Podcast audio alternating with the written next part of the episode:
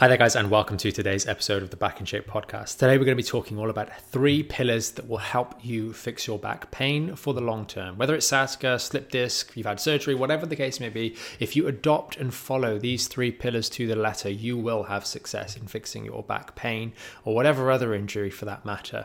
And let's start things off by just making the observation or acknowledgement that we can all get back pain. No different to any other injury, any other accident, any other thing that can happen to us. There is nothing that precludes you or I from injuring our backs in a fundamentally reasonable way. The problem here, and the reason that back pain is so problematic, and, and, many of our members join us through the program, is that the back pain didn't recover. And this is the important part. And we'll get into this a little bit before we go into those pillars. And that is the organism with which that injury is occurring in. Most of us, unfortunately, are not the pictures of health. We only have to look here in the UK anyway at the ridiculous NHS waiting times, the demand on that system, and the fact that it is really, really struggling to know that we do not live in a healthcare system, we live in a disease care system. Too many of us put our health and well being at the bottom end of our priority list, certainly our lower backs and the health of our musculoskeletal system. And we might do some tacit things here and there to, you know, say that we do things, but we are not in a good physical condition. And if we had some good blood tests, some good body composition analysis, and some good objective measures of our strength and, and, and, stability in our body and our athletic performance, we would be woefully inadequate as human beings. We just are not there, and and there's many reasons for that, and I won't get into those in today's uh, in today's episode. And, and and many of those maybe are understandable, but they're not an excuse and they're not a reason, and they are a reason why when we have that injury that shouldn't have been a problem. It's happening to an organism that maybe is barely holding on. It's it's barely holding on to the, the, the, stability, to being able to function and move around in the world. We spend so much time sat down on a daily basis. We are training ourselves to be shaped like a chair for many of us. And that is not conducive with being able to live in the world and be subject to mechanical forces that then we will not be overwhelmed by. So when that injury does happen, that complete accident, complete set of circumstances that could have happened to anyone, it becomes overwhelming. And to the degree we have let ourselves become unfit, unhealthy, we are going to struggle an awful lot more. One of the things that people often ask is, yeah, but there's there's other people that are heavier than me that have more body uh, body fat. There's other people that have worse spines than me. There's other people, and they don't have back pain. Why do I have back pain? And the answer is that is down to luck. Not everyone is going to sprain their ankle by the time they're 10. Not everyone is going to break their arm. I've never broken any bones, but I've played rugby and other contact sports and, and, and uh, over many years and had many knocks, but it just hasn't happened to me. And that is just luck. There's nothing more to it. There's nothing at all more. But when you're in good physical condition, when we do have these instances happen, we recover from them very, very quickly. So that's something that you've got to have in the back of your mind. Know that, especially here in the UK, and I would argue pretty much around the world, we are not as healthy as we need to be. And the reasons for that we can discuss another time. So let's get into pillar number one. And this is the pillar that is so often avoided and so often skipped past, and that is the education education around our body because we're not an expert in it. We don't understand how we use it because we don't pay mind to it. We don't pay attention to how we use our body on a daily basis until we have a back pain. Sure, we, we realize very quickly what we can't do, but our back is only there in our minds when we injure it. It is not there in our minds before that point. Our heart is not there in our minds before we start to have some issues. Our uh, blood sugar levels, our, our, our pancreas, our lungs, they're not issues. Our kidneys, they're not issues for us until we have a problem. And because we don't have those principles to adhere to, that education to look after ourselves, we end up really being quite out of our depths early on. And we have so many habits, so many practices on a daily basis that are facilitating the disease process, the disability process that's taking place. And by disability, I mean a lack of ability to do the things that life may demand of us. So when it comes to education, this makes a significant part. Those of you that are in the Back in Shape membership will know that education units are there is a significant number of those within all aspects of the program because quite frankly, a lot of people, when they have a back injury, they don't know what they don't know.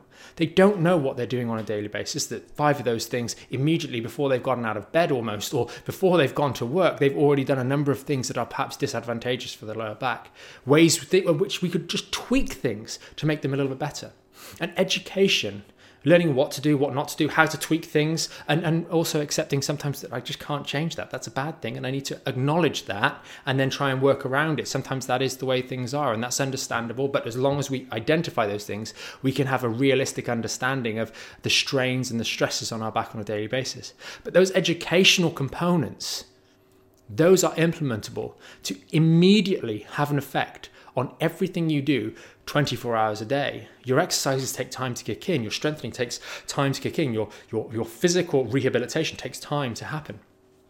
But without the education, we, well, with the education rather, you can make instant improvements. You can decide that actually, you know what, maybe sitting at the desk, at the home desk, it's not set up so well. And maybe I should invest in a sit standing desk so I can actually stand up for more of the day. Maybe I should get a kneeling chair. Maybe I should play around with how I'm doing work. And maybe sitting on the sofa isn't going to be the best idea for me right now and maybe for the long term to actually work from the laptop. Maybe that's not a good idea. So you can immediately start to change those things. Maybe, you know, the dog walk that I have to do every day is a factor now dog needs walking. So we're going to have to work around that. But at least making the acknowledgement that actually the dog walking and having to pick up after the dog when you've got a herniated L5S1 disc is a problem and is a potential cause because you have to do it every single day or limiting factor in your recovery. It's not necessarily a cause of the problem per se, that probably is much more complex in terms of all the different factors that have contributed to that, not least the weakness, etc., that has developed and the lack of care of ourselves over the years in terms of prioritizing some of these things, strengthening, etc.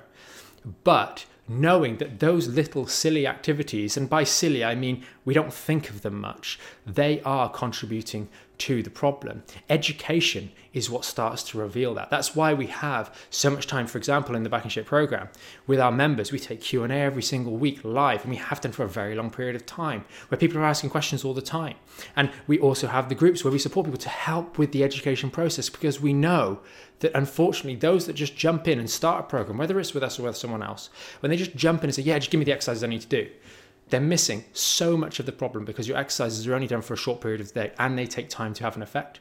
And if the rest of your day is working against your back and you're doing those exercises, you will never make any progress, any significant progress.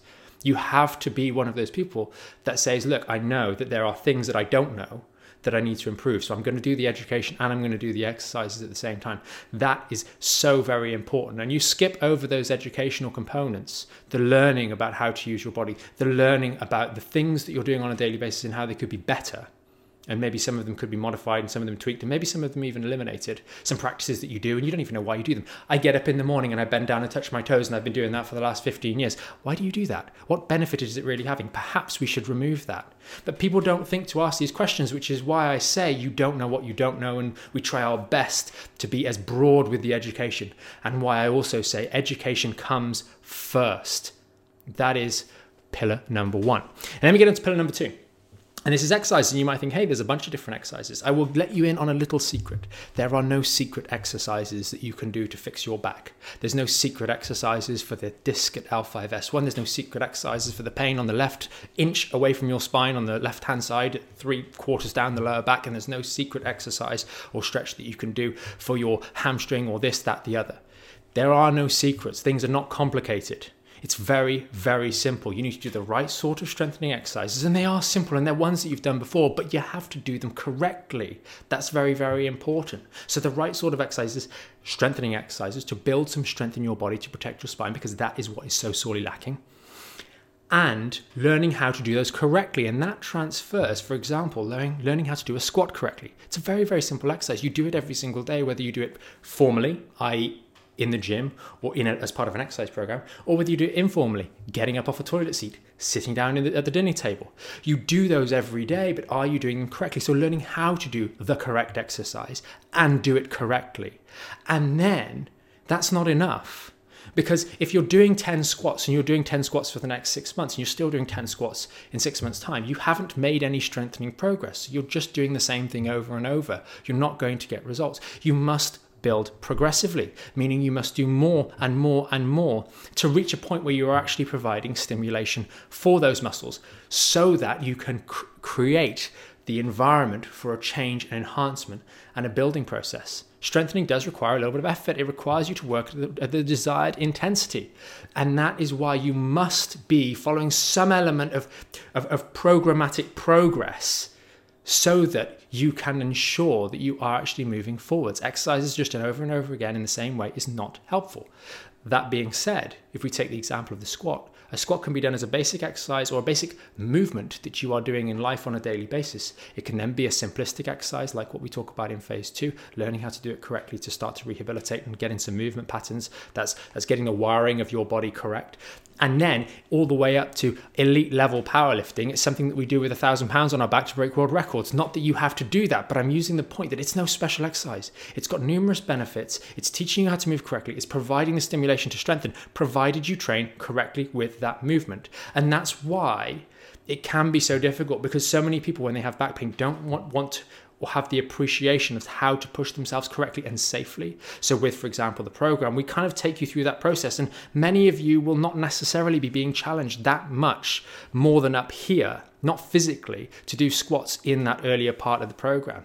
Maybe it's phase two and you're doing three sets of 10 squats, and you're doing them well, which is great. You've learned how to do them properly, but you're not really challenged. If I said to you, hey, do as many squats as you can right now with me, you could probably do a hell of a lot more than 30 squats, maybe even 40, maybe even more than 50. We could probably do 10 sets of 10 so if you're doing three or four or five sets of 10, are you really going to get any change? No, you're just getting practice.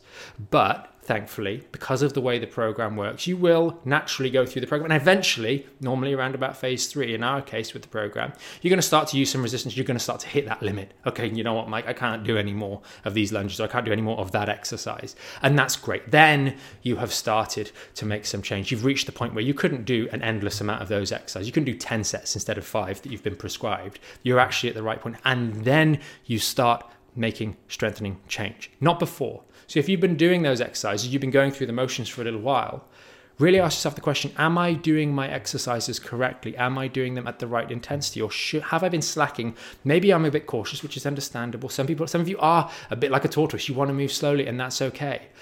But know that if you are moving slowly, and that's okay, also have the slow expectation of recovery. You can't be there not doing the right things or conscientiously going, I'm going to just move slow because I'm not ready to move quickly. I want to go through nice and slowly, but then at the same time expecting recovery to happen quickly. So we have to balance our expectations, and that's where the education and reflection side of things comes back in.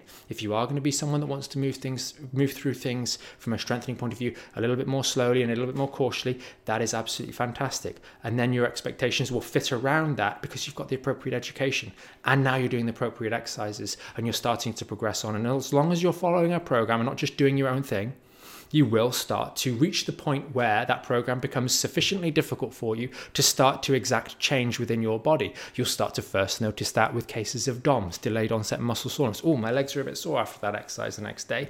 Oh, my arms and my back and my core, maybe you're feeling a, a little bit tight, a little bit fatigued after that. And that's when you're really, your body's saying, hey, now you're working at the right sort of level. Now, granted, there are some cases where if your, your nutrition is quite poor, and for many of us it is, unfortunately, we're not getting the right nutrition in the right with the right priorities anyway. Um, then you might actually, unfortunately, notice that you get a little bit sore in areas anyway, and that's something to maybe be looked at on another episode. But then we get to number three. Pillar three is the most important of all for your long term success, and that is making pillars number one and two a habit. Be inquisitive about your body. You only have one of these. You can't just get it replaced. And especially when it comes to your spine, you cannot get that replaced. Understand how you can use your body on a daily basis. And more importantly, if not vitally, because people make this mistake all the time, start to tie pillars one and two, the thoughtfulness about which you go your day, the consistency to those exercises. Tie that to something positive. Tie that to the freedom that you get to do the things you want with the people you love as, as, a, as, a, as an inextricably linked pairing. Do not go like so many unfortunately, oh, I'm doing these exercises because I've got bad back. You know, it's not good. It's tying it the wrong way around because then you will resent the exercises and you shouldn't resent the exercises because they, unfortunately or fortunately, are the thing that has got you to get back to doing the things that you enjoy. Do not so easily cast them aside in favor of other things that have not got you to that position. Remember, these adaptive changes are, necess- are, are, are you, you are incumbent to get these adaptive changes on providing your body with regular necessary stimulation. You cannot just do the job and then leave it. It's not, unfortunately, like a house, and even a house needs maintenance over time. You can't just build it and then walk away. You must continue to use these habits. You must continue to use yourself in an intelligent manner. To continue to not just lie down in front of the TV for hours on end. You must continue to think about your body in a conscientious manner. It becomes autonomous after a period of time because they become habits, as I mentioned. But you must continue with your strengthening based work because it is that stimulation that you are doing with pillar number two done correctly, executed over the long period of time, which will provide the strength for your back so that that organism that we referred to back at the start of today's podcast, that's a strong organism, that's you, not anymore, or, or, or not like before, where you were a weak organism with poor control, poor movement habits, poor habits in general, not sufficient levels of cardiovascular endurance and fitness, and therefore how on earth we can hope uh, we can effectively transmit nutrition and, and, and oxygen and, and other metabolites around our body with our poor circulatory system that doesn't really function very well under any sort of strain, and then also our muscular system that is woefully inadequate and hasn't really been used properly since we were a small child running around in the garden. You know, you are a different creature when you are doing pillar three correctly for the long term. And you also need to realize that maintaining something that is good is so much easier than having to build something that's broken or rebuild something that's broken or build something that's never really been built before. And so, maintaining a good level of strength in your body, continuing to pursue improvements in your range of motion in certain exercises to make sure that your hips, knees, and ankles are nice and strong and nice and flexible at the same time, not just one or just the other, strong and flexible, and in that order, not just super bendy and then, oh yeah, I'll do a bit of exercise as well, but strong and then flexible. That will keep you in good stead for the long term, and it requires a very minimal amount on the grand scheme of things three, four, or five sessions a week of 30 to 45 minutes where you are purposeful and working hard is all that is really required every 168 hours. And I say that to make it so glaringly obvious because sometimes saying doing it daily every seven days sounds a bit much, but when you really break it down, you have 168 hours every single week to devote maybe three to five of those hours to doing something that helps keep you doing the things that you want to do with all of those other people, those social interactions, maybe just you for you on your own. You like maybe going and doing certain activities, certain sports, certain hobbies. In the garden, maybe some me time you know just tending to the garden having that project there. You do it on your own but it's your time and it's important to you and it's the strength in your back that allows you to lift that plant pot from that corner of the garden into next uh, over there to next to the pond. It is the strengthening exercises and your diligence on a very small amount of time every single week that allows you to do that. So you should be addicted almost to doing those exercises 3 to 5 times a week. Note i didn't say addicted to doing them every hour of every day. That's not necessary. But you should really be very fond, look at your exercises, sorry, in a very fond manner because they are what allow you to do these things. Fundamentally, laziness, sloppiness is not a virtue. And weakness is not a strength. And if you go through this with diligence, you will become neither. And that way you can really, really flourish and get your back in shape for the long term. And it's something that will become more and more effortless the longer you do it and more and more enjoyable because at the end of the day, none of us, you nor me are bulletproof. Things will happen to us. We'll have to move something. We might slip on the ice one year. We might go skiing and fall over. We might do some other activity and an accident befall us. But if our body, if us as an organism has been looked after, is strong and stable, the scale and the magnitude of that sort of accident will have to be very significant in order for us to be really taken out by it and not able to recover.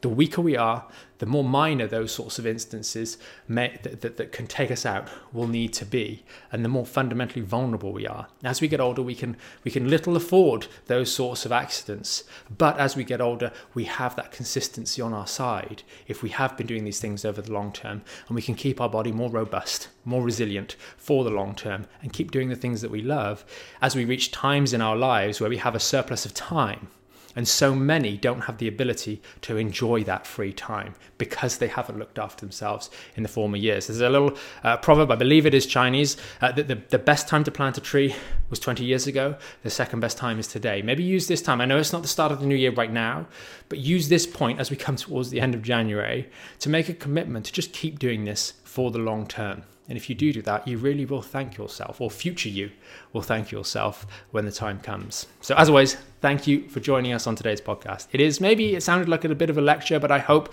the message was warmly received, and I hope you got to, to, the, to the crux of it, and it has been helpful. If you do know someone else that's struggling with their back, maybe they've been skipping education. That's the big one that a lot of people skip And then when they don't skip it, they get to phase uh, to, to pillar number three, and we maybe lose out on the consistency over the long term. But education is so important. So maybe share this with someone who you know has been struggling with their back, their sciatica, their disc problem, whatever the case may be, and hopefully it'll get them thinking about things in a new way. And also, more importantly, I would really encourage those of you that are a bit further on, and actually doing quite well with your back, really view those exercises in the positive light for which they should be viewed. Don't view it in a negative, oh, I've got to look after my back you get the opportunity to look after your back. Some people have gone so far down the rabbit hole and, and, and, are in such a bad situation, they, they struggle to get the opportunity to look after their back. And there are plenty of examples of that around us, unfortunately. So do use this as a golden opportunity to look at your rehabilitation, look at your opportunity to exercise on a regular basis as a really positive, um, a positive thing that you have. And as always, thank you for joining us, and we will see you on the next episode of the Back in Shape podcast.